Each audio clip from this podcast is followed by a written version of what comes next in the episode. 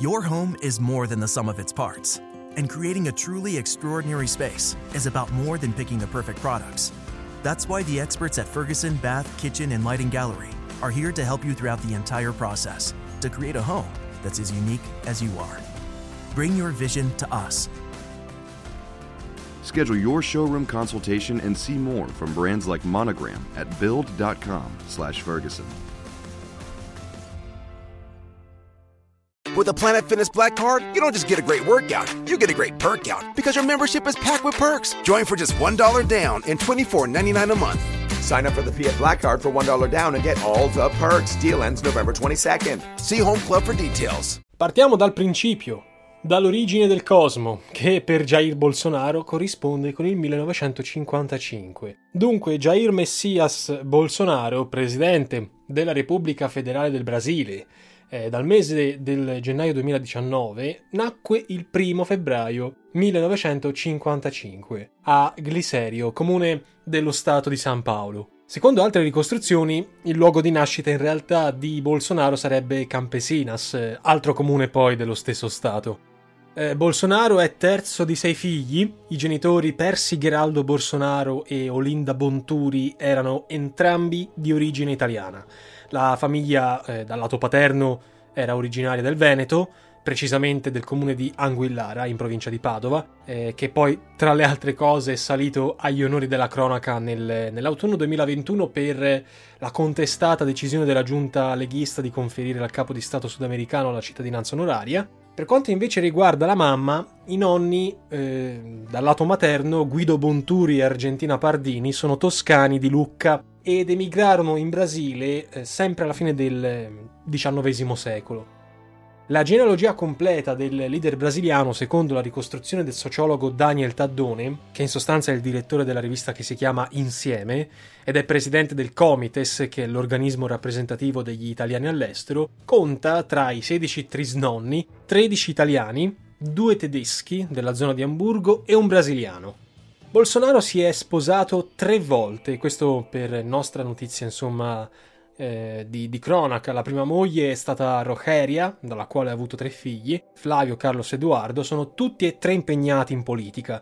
Per esempio Eduardo è stato eletto deputato con il maggior numero di preferenza della storia brasiliana ed è stato recentemente assoldato da Steve Bannon, che in sostanza è l'ex consigliere di Donald Trump, fondatore di un movimento politico di destra. La seconda consorte è stata Ana Cristina, per arrivare poi all'attuale moglie, Michelle De Paola Firmo Reynaldo, che è l'ex segretaria al Congresso federale brasiliano, dalla cui unione è nata l'unica figlia femmina di Bolsonaro, Laura. Tra le sue frasi più simpatiche, non sappiamo quanto gradite dall'ultimogenita Laura per l'appunto, a Bolsonaro sono state attribuite ad esempio quella come «Ho 5 figli, 4 ragazzi, al quinto invece sono stato debole e ho avuto una femmina». Sembra che Bolsonaro disse che nessuno di loro, troppo bene educati, uscirebbe mai con una donna di colore. Bolsonaro non è nuovo a questo genere di uscite e lui stesso nel corso della sua storia ha avuto una lunga carriera militare. Si è diplomato presso l'Accademia Militare di Das Águilas Negras, scusate le pronunce terrificanti, ma vabbè. Ha prestato servizio come ufficiale conseguendo il grado di capitano nel 1988, sia nell'artiglieria che nel reparto dei paracadutisti dell'esercito. Il primo impegno in politica di Bolsonaro fu alla fine degli anni '80, quando venne eletto consigliere municipale a Rio de Janeiro.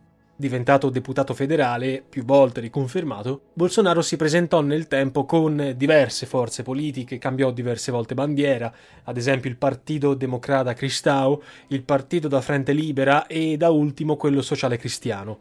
Ma fu nel 1993 che Bolsonaro salì alla ribalta nazionale in occasione del suo discorso alla Camera, quando dichiarò il suo apprezzamento per la dittatura militare, il cosiddetto regime dei gorillas o la Quinta Repubblica Brasiliana, che in sostanza aveva governato il paese dal 64 al 1985.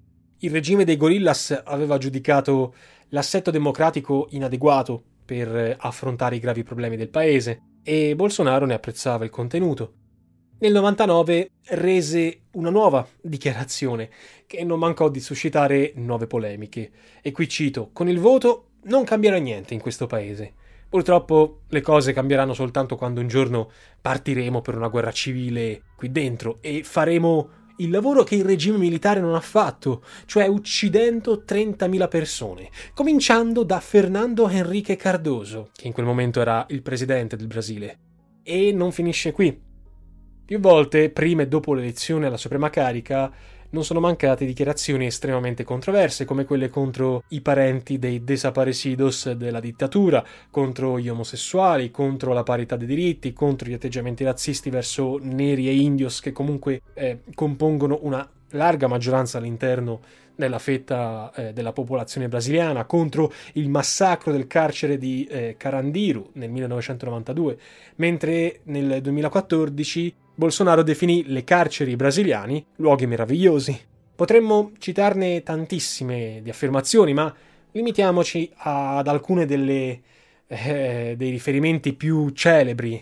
Quello secondo cui Bolsonaro preferirebbe, come da lui detto, un figlio morto piuttosto che un gay. Quella secondo cui il favore per la pena di morte abolita in Brasile nell'88 sarebbe auspicabile, oppure per la tortura per i vari reati come omicidi, sequestri di persone o il narcotraffico sarebbe una buona cosa, oppure quando, questo riferendosi ai rifugiati che provenivano dalle varie zone dell'America Latina, Bolsonaro disse «La feccia della terra si sta facendo vedere in Brasile», come se non avessimo abbastanza problemi da risolvere.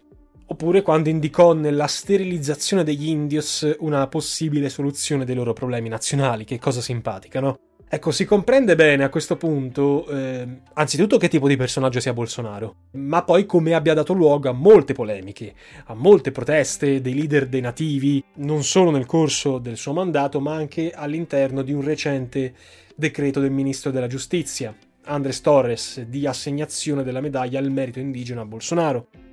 Ciò nonostante tutte queste polemiche che hanno animato la carriera politica di Bolsonaro, ci fu nel 2016 l'intenzione primigenia di presentarsi alle elezioni presidenziali. Inizialmente la candidatura avrebbe dovuto essere nelle fila del Partito Sociale Cristiano, che poi abbandonò per presentarsi con quello social-liberale di stampo nazionalista. Nel 2018 ci fu alla fine l'elezione, come noi tutti sappiamo, e fu preceduta da un attentato il 6 settembre dello stesso anno ad opera di uno squilibrato, in conseguenza dell'emorragia interna che gli fu provocata dalla coltellata.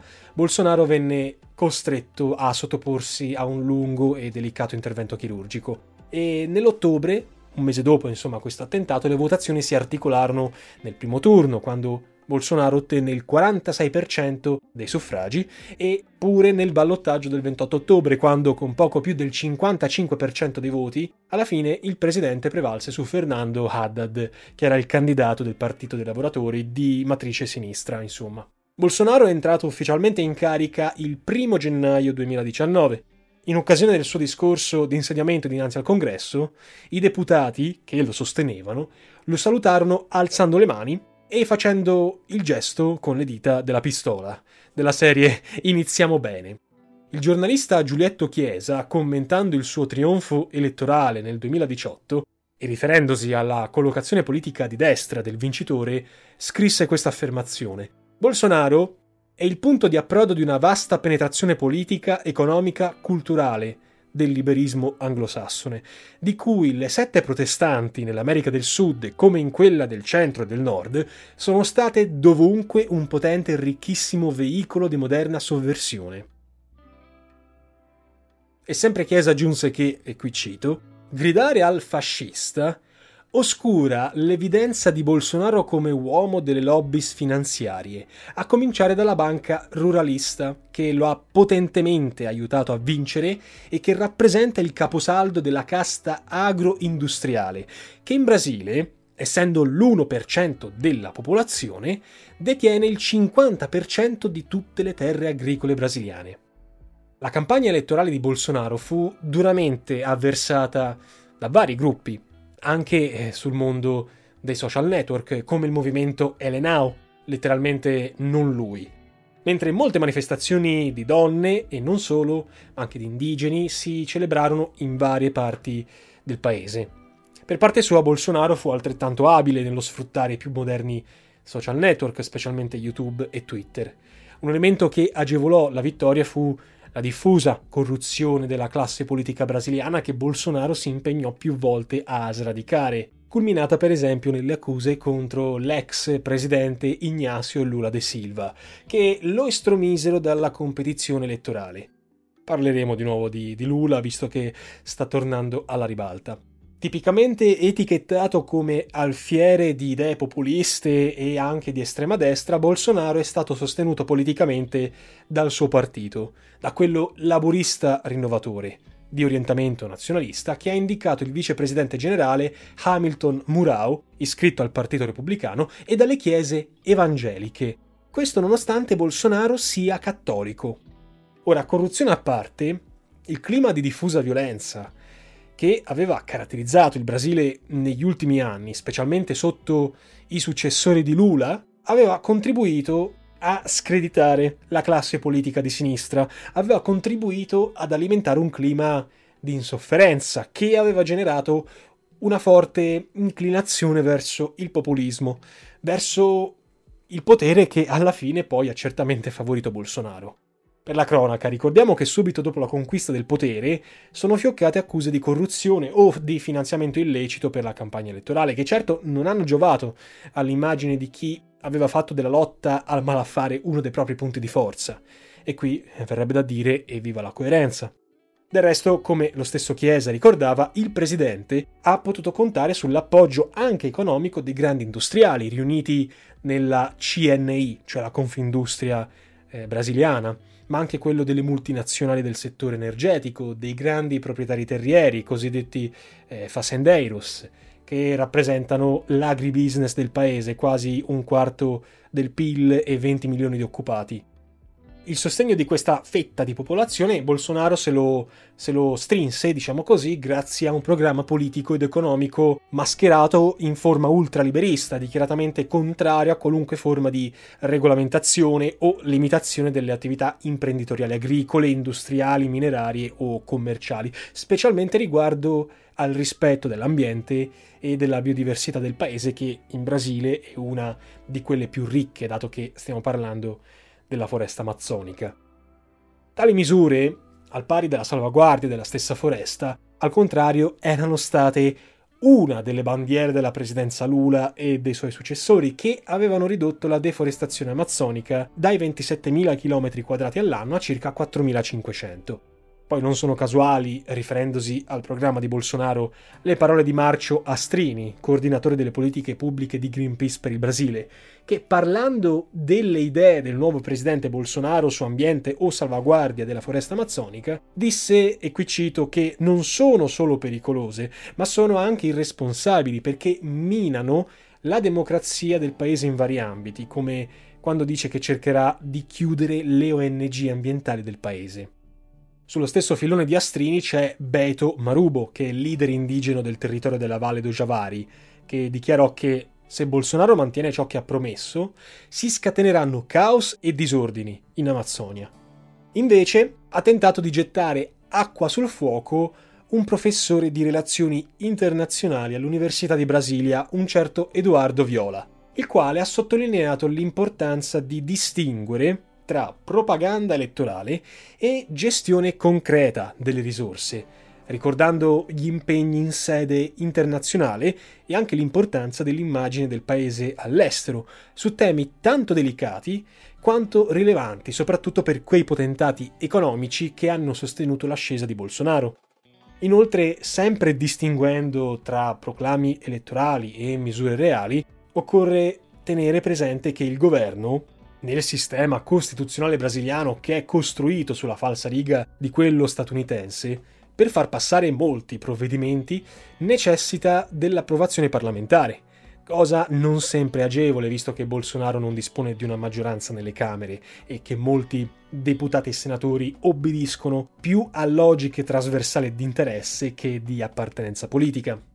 In effetti, tra i primi provvedimenti adottati dalla nuova amministrazione di Bolsonaro figurò la cancellazione dei diritti di sfruttamento e gestione esclusivi dei territori riservati agli indigeni, vale a dire circa il 15% dell'intera superficie del paese, che erano previsti dall'articolo 231 della Costituzione del 1988, che questo articolo prescrive diritti originari sulle terre che gli indigeni hanno tradizionalmente occupato.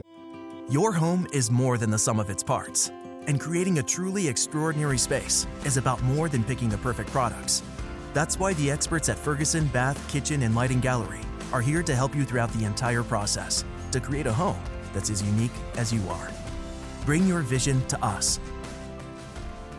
Schedule your showroom consultation and see more from brands like Monogram at build.com/Ferguson. With the Planet Fitness Black Card, you don't just get a great workout, you get a great perk out because your membership is packed with perks. For $1 down and $24.99 a month, you'll get perks like access to any of our 2,400 clean and spacious locations. Bring your friend anytime and both work out with tons of equipment that'll give you that big fitness energy. Relax on the Black Card Spa and more. Work out and perk out with the PF Black Card. Join for just $1 down and $24.99 a month. Sign up for the PF Black Card for $1 down and get all the perks. Deal ends November 22nd. See Home Club for details. Ricapitolando, in sostanza si cercava di togliere il diritto esclusivo agli indigeni brasiliani di poter sfruttare e amministrare le risorse di quei territori, magari nelle foreste, magari nelle campagne e così via.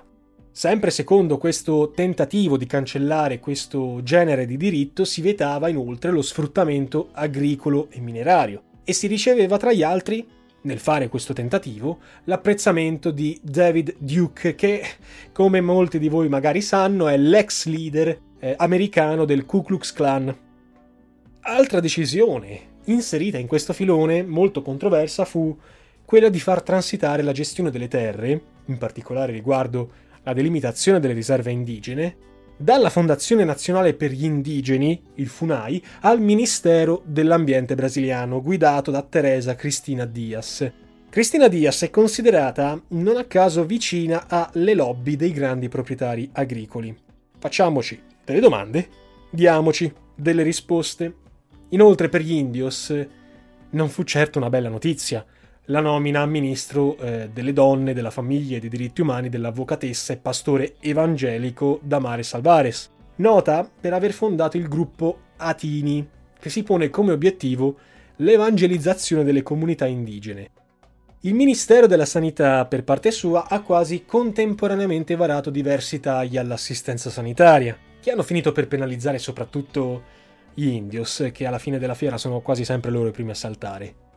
Per non avere intralci nel potere del programma governativo, il segretario dell'esecutivo è stato incaricato dallo stesso Bolsonaro di mettere sotto controllo varie ONG, che a più riprese avevano criticato il presidente, a cominciare da quelle operanti nel settore ambientale e sociale. Parlando però dinanzi all'Assemblea ONU, nel settembre del 2019, Bolsonaro definì una menzogna dichiarare che l'Amazzonia e con essa tutte le sue risorse siano un patrimonio dell'umanità, ribadendo che l'Amazzonia è del Brasile, non degli europei, e bollando come pulsioni neocoloniali i tentativi di intromissione di altri paesi. Questo lo chiamo io un rigirare la frittata mascherandolo con un po' di cherry picking, però vabbè. Tra questi ultimi figurerebbe la Francia, che come ben noto è ai ferri corti con il Brasile, anche per la temuta invasione dei mercati europei con prodotti agricoli e ittici brasiliani, che sono chiaramente ben più economici rispetto a quelli francesi e che andrebbe a ledere gli interessi dei pescatori e degli agricoltori d'Oltralpe. Nel 2019 la politica di deregolamentazione portata avanti da Bolsonaro per l'Amazzonia provocò diversi scontri con i Garimpeiros, che abbiamo già menzionato nel video sull'oro, vi consiglio di dargli un'occhiata al riguardo, e che appartengono alla popolazione dei Waiapi. Sono generalmente cacciatori d'oro abusivi, vivono in una distesa di oltre 600.000 ettari di foresta vergine, particolarmente ricca di risorse e materie prime, a cominciare proprio dall'oro, che fanno sicuramente gola al governo, che è interessato a sfruttarle per liberarsi poi dagli aborigeni. E i Garimpeiros hanno avuto diversi rapporti contrastati con il governo centrale di Brasilia.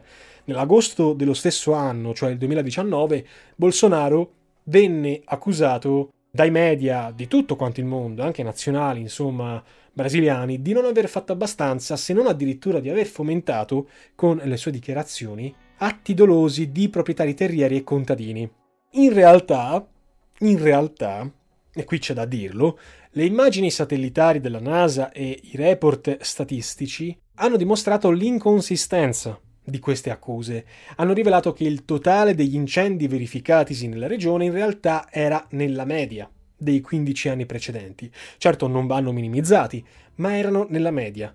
Questi dati non hanno però messo fine alle polemiche contro il presidente brasiliano, anche perché il 2019 è stato quello dove si è verificato il maggior numero di incendi devastanti. C'è stato un più 76% soltanto rispetto all'anno precedente, che hanno colpito specialmente l'Amazzonia, con ulteriori effetti nocivi dovuti al propagarsi di fumi ed emissioni di carbone, favoriti da una stagione particolarmente secca. Le principali ONG internazionali come Greenpeace hanno dichiarato guerra alla politica contraria all'ambiente del presidente e sono arrivate a presentare contro lo stesso Bolsonaro denunce dinanzi alla Corte dell'Aia per crimini contro l'umanità e hanno invitato la comunità internazionale a non acquistare materie prime o prodotti brasiliani che sono frutto di deforestazione o violazione dei diritti umani degli indios. Dal canto suo, Bolsonaro a queste accuse ha replicato minacciando di far uscire il suo paese dagli accordi sul clima di Kyoto.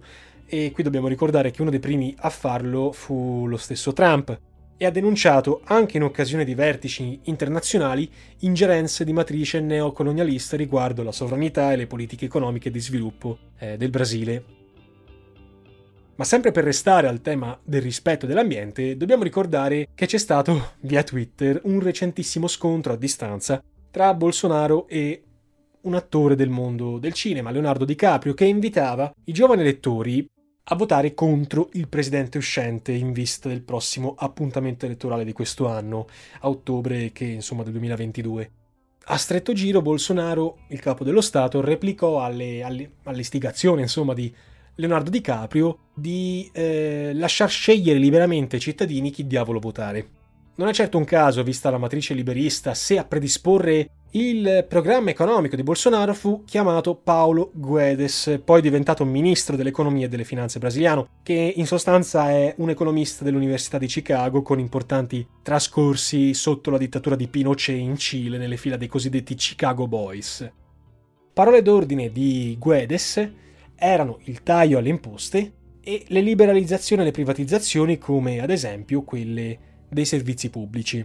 Fabrizio Verde, che è direttore di un quotidiano che ha per nome l'Antidiplomatico, nel novembre 2021, paragonando l'azione politica ed economica del nostro premier Draghi a quella insomma del capo di Stato brasiliano, disse, e qui cito di nuovo: "In definitiva possiamo dire che Draghi e Bolsonaro non sono poi così tanto distanti o diversi. Di diverso abbiamo sicuramente la narrazione mediatica che demonizza il brasiliano mentre santifica", qui lui utilizza questo verbo, "Draghi. Ma programmi e obiettivi sono praticamente gli stessi. Guedes potrebbe benissimo sedere nel governo Draghi come ministro dell'economia." Ora, un netto cambio di rotta rispetto ai governi di sinistra brasiliani vi è stato anche in politica estera. Bolsonaro, in totale controtendenza rispetto alla sua nemesi, se così vogliamo definirlo in maniera semplicistica, cioè Lula, ha manifestato apertamente ostilità nei confronti dei regimi filosocialisti del continente sudamericano, a cominciare da quello del presidente venezuelano Nicolás Maduro. Non a caso, a fine gennaio 2019, il governo di Bolsonaro disconoscerà come presidente quello di Maduro in favore di Juan Guaidó, autoproclamatosi capo dello Stato ad interim, mentre sempre con il Venezuela ci saranno non pochi problemi per via dell'importantissimo flusso di profughi nella zona di confine tra le due nazioni, che purtroppo è una continua emorragia di persone che fuggono non solo dal Venezuela diretti verso il Brasile, ma anche ad esempio verso la Colombia. Il primo governo Bolsonaro, poi, a parte i membri già menzionati, vide la partecipazione di diversi ex militari all'interno del governo. Sergio Moro fu ad esempio indicato come ministro della giustizia. Moro fu ex procuratore capo dell'inchiesta Lava Jato, una sorta, diciamo così, di Mani Pulite brasiliana, che ha indagato a 360 gradi la corruzione politica brasiliana, specialmente nell'ambito della compagnia petrolifera statale Petrobras, facendo finire nei guai molti politici e molti papaveri di Stato. E Sergio Moro fu scelto per dare un forte segnale di discontinuità rispetto alla precedente gestione, ma si dimise nell'aprile 2020 non tollerando più le presunte interferenze presidenziali riguardo la nomina dei vertici della Polizia Federale. Lo stesso Moro più tardi avrebbe accusato Bolsonaro di scelte improvvide nella gestione delle alte nomine, secondo lui un po' troppo funzionali alle esigenze di potere di Bolsonaro. Si parlerà di una sua candidatura alle presidenziali 2022, ma lo stesso Moro ha deciso di rinunciare alla competizione proprio qualche mese fa, insomma, all'aprile del 2022. Un provvedimento che invece ha fatto guadagnare a Bolsonaro ampi consensi è stato l'aumento del salario minimo, fissato per legge, elevato da 954 a 998 real, 200 euro secondo il cambio attuale. Peccato che per finanziare questa misura sia stato avviato un importante programma di dismissione e vendita di proprietà statali. A causare le polemiche più aspre però sono state le posizioni di Bolsonaro dopo l'esplosione della pandemia di Covid-19. Il presidente ha per lungo tempo negato la gravità della situazione, ha parlato di una gripesigna, una febbriciattula, al più una normale influenza, e ha ritardato l'adozione di misure di contenimento come distanziamento sociale e così via, assunte invece da molti governatori regionali brasiliani, contro i quali il presidente è arrivato a minacciare di schierare l'esercito. Bolsonaro ha giustificato le sue scelte con la finalità di non compromettere le attività economiche. I contrasti sulle misure da adottare hanno portato a un continuo cambio di ministri della sanità, prima Luis Henrique Mandetta nell'aprile 2020, sostituito con Nelson Teich, a sua volta dimessosi per meno di un mese dopo aver notato una certa incompatibilità con il presidente Bolsonaro, e poi a rimpiazzarlo in un primo momento ci fu Eduardo Pasuello, al quale ci fu l'introduzione delle cure con l'idrossiclorochina, e poi il cardiologo Marcelo Queiroga. Lo scrittore e teologo brasiliano Frei Betto ha rilasciato dichiarazioni durissime contro il governo di Bolsonaro, sostenendo che fosse in atto un autentico genocidio frutto non tanto dell'indifferenza del governo stesso, bensì di un atto intenzionale, in quanto, e qui si cita, Bolsonaro si compiace dell'altrui morte. I motivi dell'intenzionalità criminale del governo Bolsonaro sono evidenti. Lasciar morire gli anziani per risparmiare risorse della previdenza sociale, lasciar morire i portatori di pregresse patologie per risparmiare risorse del sistema nazionale sanitario pubblico, lasciar morire i poveri per risparmiare risorse destinate al programma Bolsa Famiglia e agli altri programmi sociali rivolti ai 52 milioni di brasiliani che vivono in totale povertà nelle favelas e ai 13 milioni che si trovano in situazione di estrema povertà. In sostanza li ha definiti dei veri e propri crimini contro l'umanità. Per la natura dei provvedimenti e per molte delle sue contestate uscite pubbliche, e non solo sulla pandemia, Bolsonaro si è guadagnato il soprannome di Trump del Brasile. E così come Trump, Bolsonaro non ha un ottimo rapporto con i social network. Trump, si sa, è stato bannato da Twitter, ingiustamente o giustamente, questo dipende dalle vostre opinioni personali. Bolsonaro invece ha avuto dissidi con un altro social di messaggistica, Telegram. Nel marzo 2022 il presidente ha bloccato momentaneamente infatti l'accesso a Telegram. Secondo Bolsonaro la piattaforma infatti promuoverebbe notizie false su di lui, non rispettando le indicazioni della giustizia brasiliana. Il blocco in sostanza è durato 2 giorni e poi la Corte Suprema Nazionale ha fatto marcia indietro. In quei giorni gli utenti brasiliani hanno fatto scorta di VPN per aggirare il blocco governativo e il problema è stato tamponato. Lo stesso noi possiamo fare dall'Italia con qualsiasi restrizione, siano essi siti di streaming o di app che non sono disponibili a livello nazionale o dovunque ci troviamo. Di VPN a giro ce ne sono a bizzeffe, ma è fuori di questione che la più affidabile, la più sicura, la più veloce sul mercato sia NordVPN, che è non soltanto il nostro partner storico, ma è anche un imbattibile strumento per navigare sul web senza troppi sbatti, come diciamo qui in Toscana. Gli sbatti, cioè i problemi, in questo caso possono essere di 2 tipi. Numero 1, impedimenti ad accedere a un sito, e numero 2, pericoli per la nostra privacy. Caso numero 1, volete accedere a una piattaforma di streaming con un bel documentario su Bolsonaro in inglese e non potete vederla perché la visione dall'Italia non è permessa? Problema risolto, c'è NordVPN. Vi collegate a un server di New York o Los Angeles e passa la paura. Caso numero 2, vi siete rotti le balle dei continui pop-up e dei cookies che vi seguono per ogni angolo del web mentre navigate? Problema risolto, c'è NordVPN. Con la funzione Threat Protection, NordVPN vi tiene alta la guardia sia a difesa di malware e minacce nocive dell'internet, sia contro profilazioni e tracciamenti per conto di siti terzi, che possono utilizzare i nostri dati per farci quel che diavolo vogliono. Vi faccio un esempio concreto. Lavorando per creare video mi tocca scaricare tantissimi file. 2 giorni fa, mentre ultimavo il video su Lukashenko, scarico un documento in formato zip dal sito bielorusso, conteneva un report governativo e boom! Documento bloccato perché rilevato come potenzialmente pericoloso da NordVPN. Che potesse contenere virus o che altro sinceramente non lo so, ma sinceramente ringrazio il sistema di protezione di NordVPN per non avermelo fatto scoprire. Ora, se anche voi volete bene alla vostra privacy, andate sul link che trovate nella descrizione di questo podcast e aggiungete il codice NovaGeo. Avrete un anti-malware gratuito e un mega sconto speciale per tutti voi che ascoltate il nostro podcast. Ma adesso torniamo a Bolsonaro. With the Planet Fitness Black Card, you don't just get a great workout, you get a great perk out because your membership is packed with perks. For $1 down and $24.99 a month, you'll get perks like access to any of our 2,400 clean and spacious locations. Bring a friend anytime and both work out with tons of equipment that'll give you that big fitness energy. Relax on the Black Card Spa and more. Work out and perk out with the PF Black Card. Join for just $1 down and $24.99 a month. Sign up for the PF Black Card for $1 down and get all the perks. Deal ends November 22nd. See Home Club for details. Bolsonaro, bisogna dirlo, nonostante tutto, ancora ai primi del 2021 era in testa nei sondaggi per le intenzioni di voto, palesando così un maggiore interesse popolare per certe scelte populiste, come ad esempio i sussidi, piuttosto che per la tenuta democratica del paese. E questo nonostante Bolsonaro si sia trovato contro gran parte del cosiddetto deep state, come governatori regionali, molti dei quali probabilmente ambivano alla sua poltrona, contro la stampa, contro i media che in gran parte sono schierati contro di lui, contro i giudici che detengono in Brasile, grazie alle popolari inchieste contro la corruzione del mondo politico, un potere più unico che raro nella realtà dell'America Latina.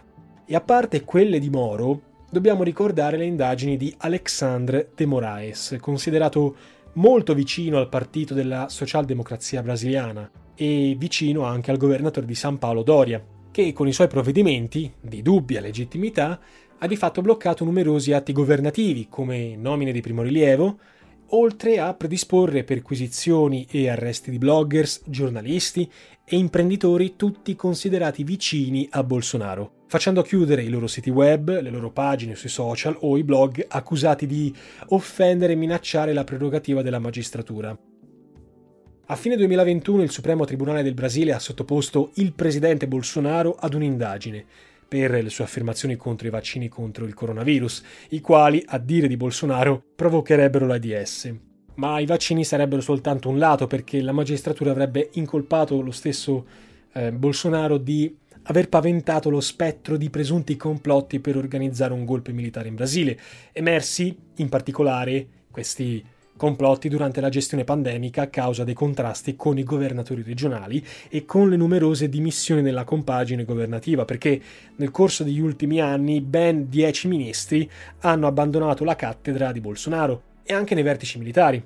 Però la notizia del golpe, circolata molto spesso sui mezzi di informazione, non è mai stata suffragata da fatti concreti e probabilmente soltanto frutto di equilibri di potere che di reali intenzioni sovversive.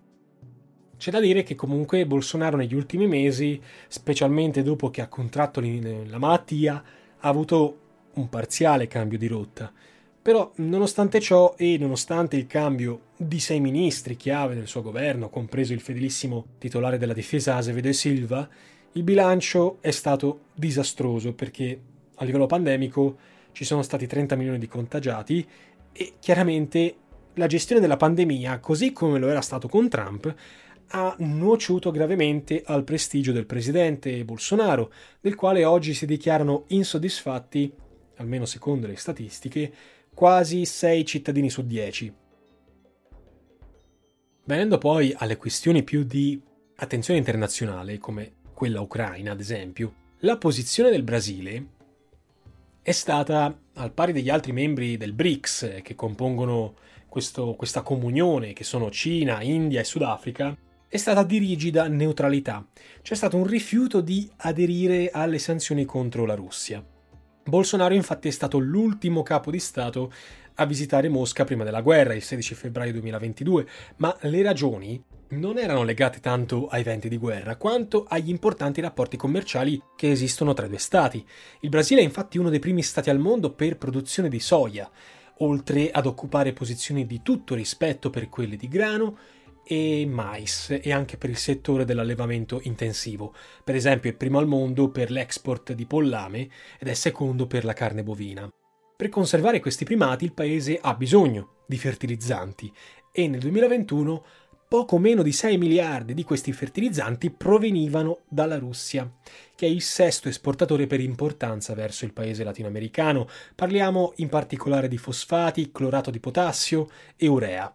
Per queste ragioni Bolsonaro ha dichiarato apertamente, con grande disappunto degli americani, di non avere nessuna intenzione di imporre sanzioni che chiaramente travolgerebbero alcuni dei suoi comparti chiavi, quelli trainanti dell'economia brasiliana, così come ha imposto al suo rappresentante all'ONU di ritirare l'adesione inizialmente data alla risoluzione del Consiglio di sicurezza sulla questione ucraina, peraltro bloccata dal veto di Mosca. Putin invece ha ricambiato la cortesia, ha messo in cantiere la costruzione di una fabbrica di fertilizzanti nello stesso Mato Grosso do Sul e ha aumentato i volumi di esportazione verso Brasilia. A dispetto della disparità di vedute su vari fronti, per esempio Bolsonaro si è schierato con Trump nella guerra commerciale con Pechino, altrettanto importanti sono i rapporti commerciali con la Cina. Quest'ultima è il primo partner del Brasile, sia per l'export che per l'import, acquistando soprattutto materie prime come la soia, come il grano, la carne, i minerali e esportando macchine per l'industria come quelle a tecnologia avanzata e tantissimi altri prodotti manifatturieri.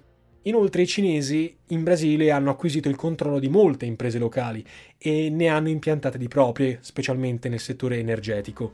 Occorre fare i conti con la burocrazia e la corruzione locali, ma i cinesi in Brasile hanno sapientemente aggirato l'ostacolo con una politica di lobbistica che ha dato davvero i suoi frutti. In merito al vaccino cinese acquistato dal Brasile, premesso che la maggioranza dei brasiliani ha preferito farmaci di provenienza europea o americana, va ricordato l'attacco di Bolsonaro contro i medicinali che sono arrivati direttamente da Pechino, che con ogni probabilità però aveva questo attacco una finalità interna di delegittimare l'operato del governatore di San Paolo, João Doria, uno dei possibili sfidanti nelle elezioni del 2022. Ad ogni modo Bolsonaro, pur consapevole dell'importanza dei rapporti diplomatici, di interscambio ed economici con Pechino, ha manifestato tutte le intenzioni di porre un freno all'espansione cinese all'interno del suo paese, per esempio bloccando il 5G o bloccando nuove acquisizioni di terreni che non fossero già quelli acquisiti. Questo fatto, con ogni probabilità, tenderà a mantenere stabili le importanti relazioni economiche e militari con gli americani, nonostante ci sia stato poi, come ben sappiamo, il cambio della guardia alla Casa Bianca da Trump a Biden. Non è un mistero che Bolsonaro abbia sempre appoggiato Trump e che tra lui e Biden non corra buon sangue. Ma i due giganti del nord e del sud del continente hanno troppi interessi comuni, fatti di cooperazione militare, ivi comprese recenti esercitazioni congiunte nell'Amazzonia, economica, con le molte multinazionali a stelle e strisce che sono attive nel paese, senza dimenticare la proposta a Bolsonaro di creare un'area di libero scambio, e politica. Per esempio, il Brasile è una pedina molto importante nello scacchiere latinoamericano per dimensioni e rilevanza, e ha anche una sorta di contenimento rispetto ad altri paesi socialisteggianti come il Venezuela, come la Bolivia, come il Nicaragua. Tutte queste ragioni, unite alla comune volontà di contrastare un'espansione di Pechino nell'area, favoriranno con ogni probabilità la conservazione dello stato delle cose. Se poi nelle imminenti elezioni Bolsonaro uscisse sconfitto contro il suo probabile avversario, l'ex presidente Lula, liberatosi di tutte le imputazioni che erano a suo carico grazie alla pronuncia della Corte Suprema nel marzo 2021 che ha annullato la sentenza di condanna del 2017, non saranno molti, forse, a rammaricarsene, né a Pechino né tanto a Washington. In effetti l'ex presidente Lula parrebbe favorito. I sondaggi lo danno attualmente 40 contro 25 in un ipotetico ballottaggio, sia a causa delle dure critiche contro Bolsonaro per la gestione della pandemia che per l'aumento della corruzione. Infatti, secondo il rapporto 2022 di Transparency International, nel Brasile si è assistito a un gravissimo peggioramento del fattore corruzione. Mentre Lula comunque sta maturando un certo credito internazionale, questo è vero, si sta presentando e sta sfruttando la cosa come l'anti-Bolsonaro, sta cercando consensi e sostegno in Europa, dove ha compiuto nel 2021 un tour trionfale, nonostante poi nei primi mesi dello stesso anno ci fosse sempre il discredito delle sue varie condanne poi annullate. Bolsonaro sta mettendo in atto invece tutte le misure possibili per recuperare terreno, per ottenere questa benedetta riconferma, secondo i malevoli anche per continuare a godere dell'immunità collegata proprio alla carica presidenziale, viste le numerose inchieste che coinvolgono sia lui sia i suoi familiari. La strategia di Bolsonaro fa anche affidamento al tentativo di aumentare i sussidi ai più poveri, incrementando il cosiddetto programma Bolsa Famiglia che a suo tempo fu ideato dallo stesso Lula, e sta cercando di fare affidamento sulla propaganda al probabilmente controllato Brasil Parallelo, una piattaforma streaming brasiliana che ripropone fatti e circostanze, Covid incluso, in salsa populista e negazionista. Inoltre si moltiplicano gli incarichi contro i giudici che indagano troppo da vicino sui suoi presunti illeciti, e per quanto ogni tanto tornino a circolare voci di un suo possibile golpe in caso di sconfitta, parlando in astratto e a prescindere da chi vincerà, è innegabile che in America Latina sia presente tutta una serie di criticità, come l'oggettiva debolezza delle istituzioni democratiche, per esempio la limitata autonomia dei poteri legislativi e giudiziari, le profonde disuguaglianze sociali, la tendenza verso il populismo, favorita anche dall'ignoranza e dall'indigenza della popolazione sulla quale si fa leva, la diffusa corruzione, le pratiche clientelari e fattori tutti ultimamente acutizzati dalla pandemia, i quali rischiano di favorire sempre la proliferazione di modelli politici incarnati da presidenti come Obrador in Messico, Maduro in Venezuela o per l'appunto Bolsonaro, ma come prima di lui anche Lula. La verità è che senza aggredire, senza risolvere davvero tali criticità, certe dinamiche rischiano soltanto di acutizzarsi, di peggiorare, mettendo seriamente in pericolo l'intero assetto pseudo-democratico di questi paesi, tanto faticosamente raggiunto in Sud America dopo decenni di dittature militari. A questo punto l'appuntamento decisivo sarà, come già dicevamo, a fine anno, nel 2022, ottobre. Dall'in poi vedremo quale strada prenderà il Brasile.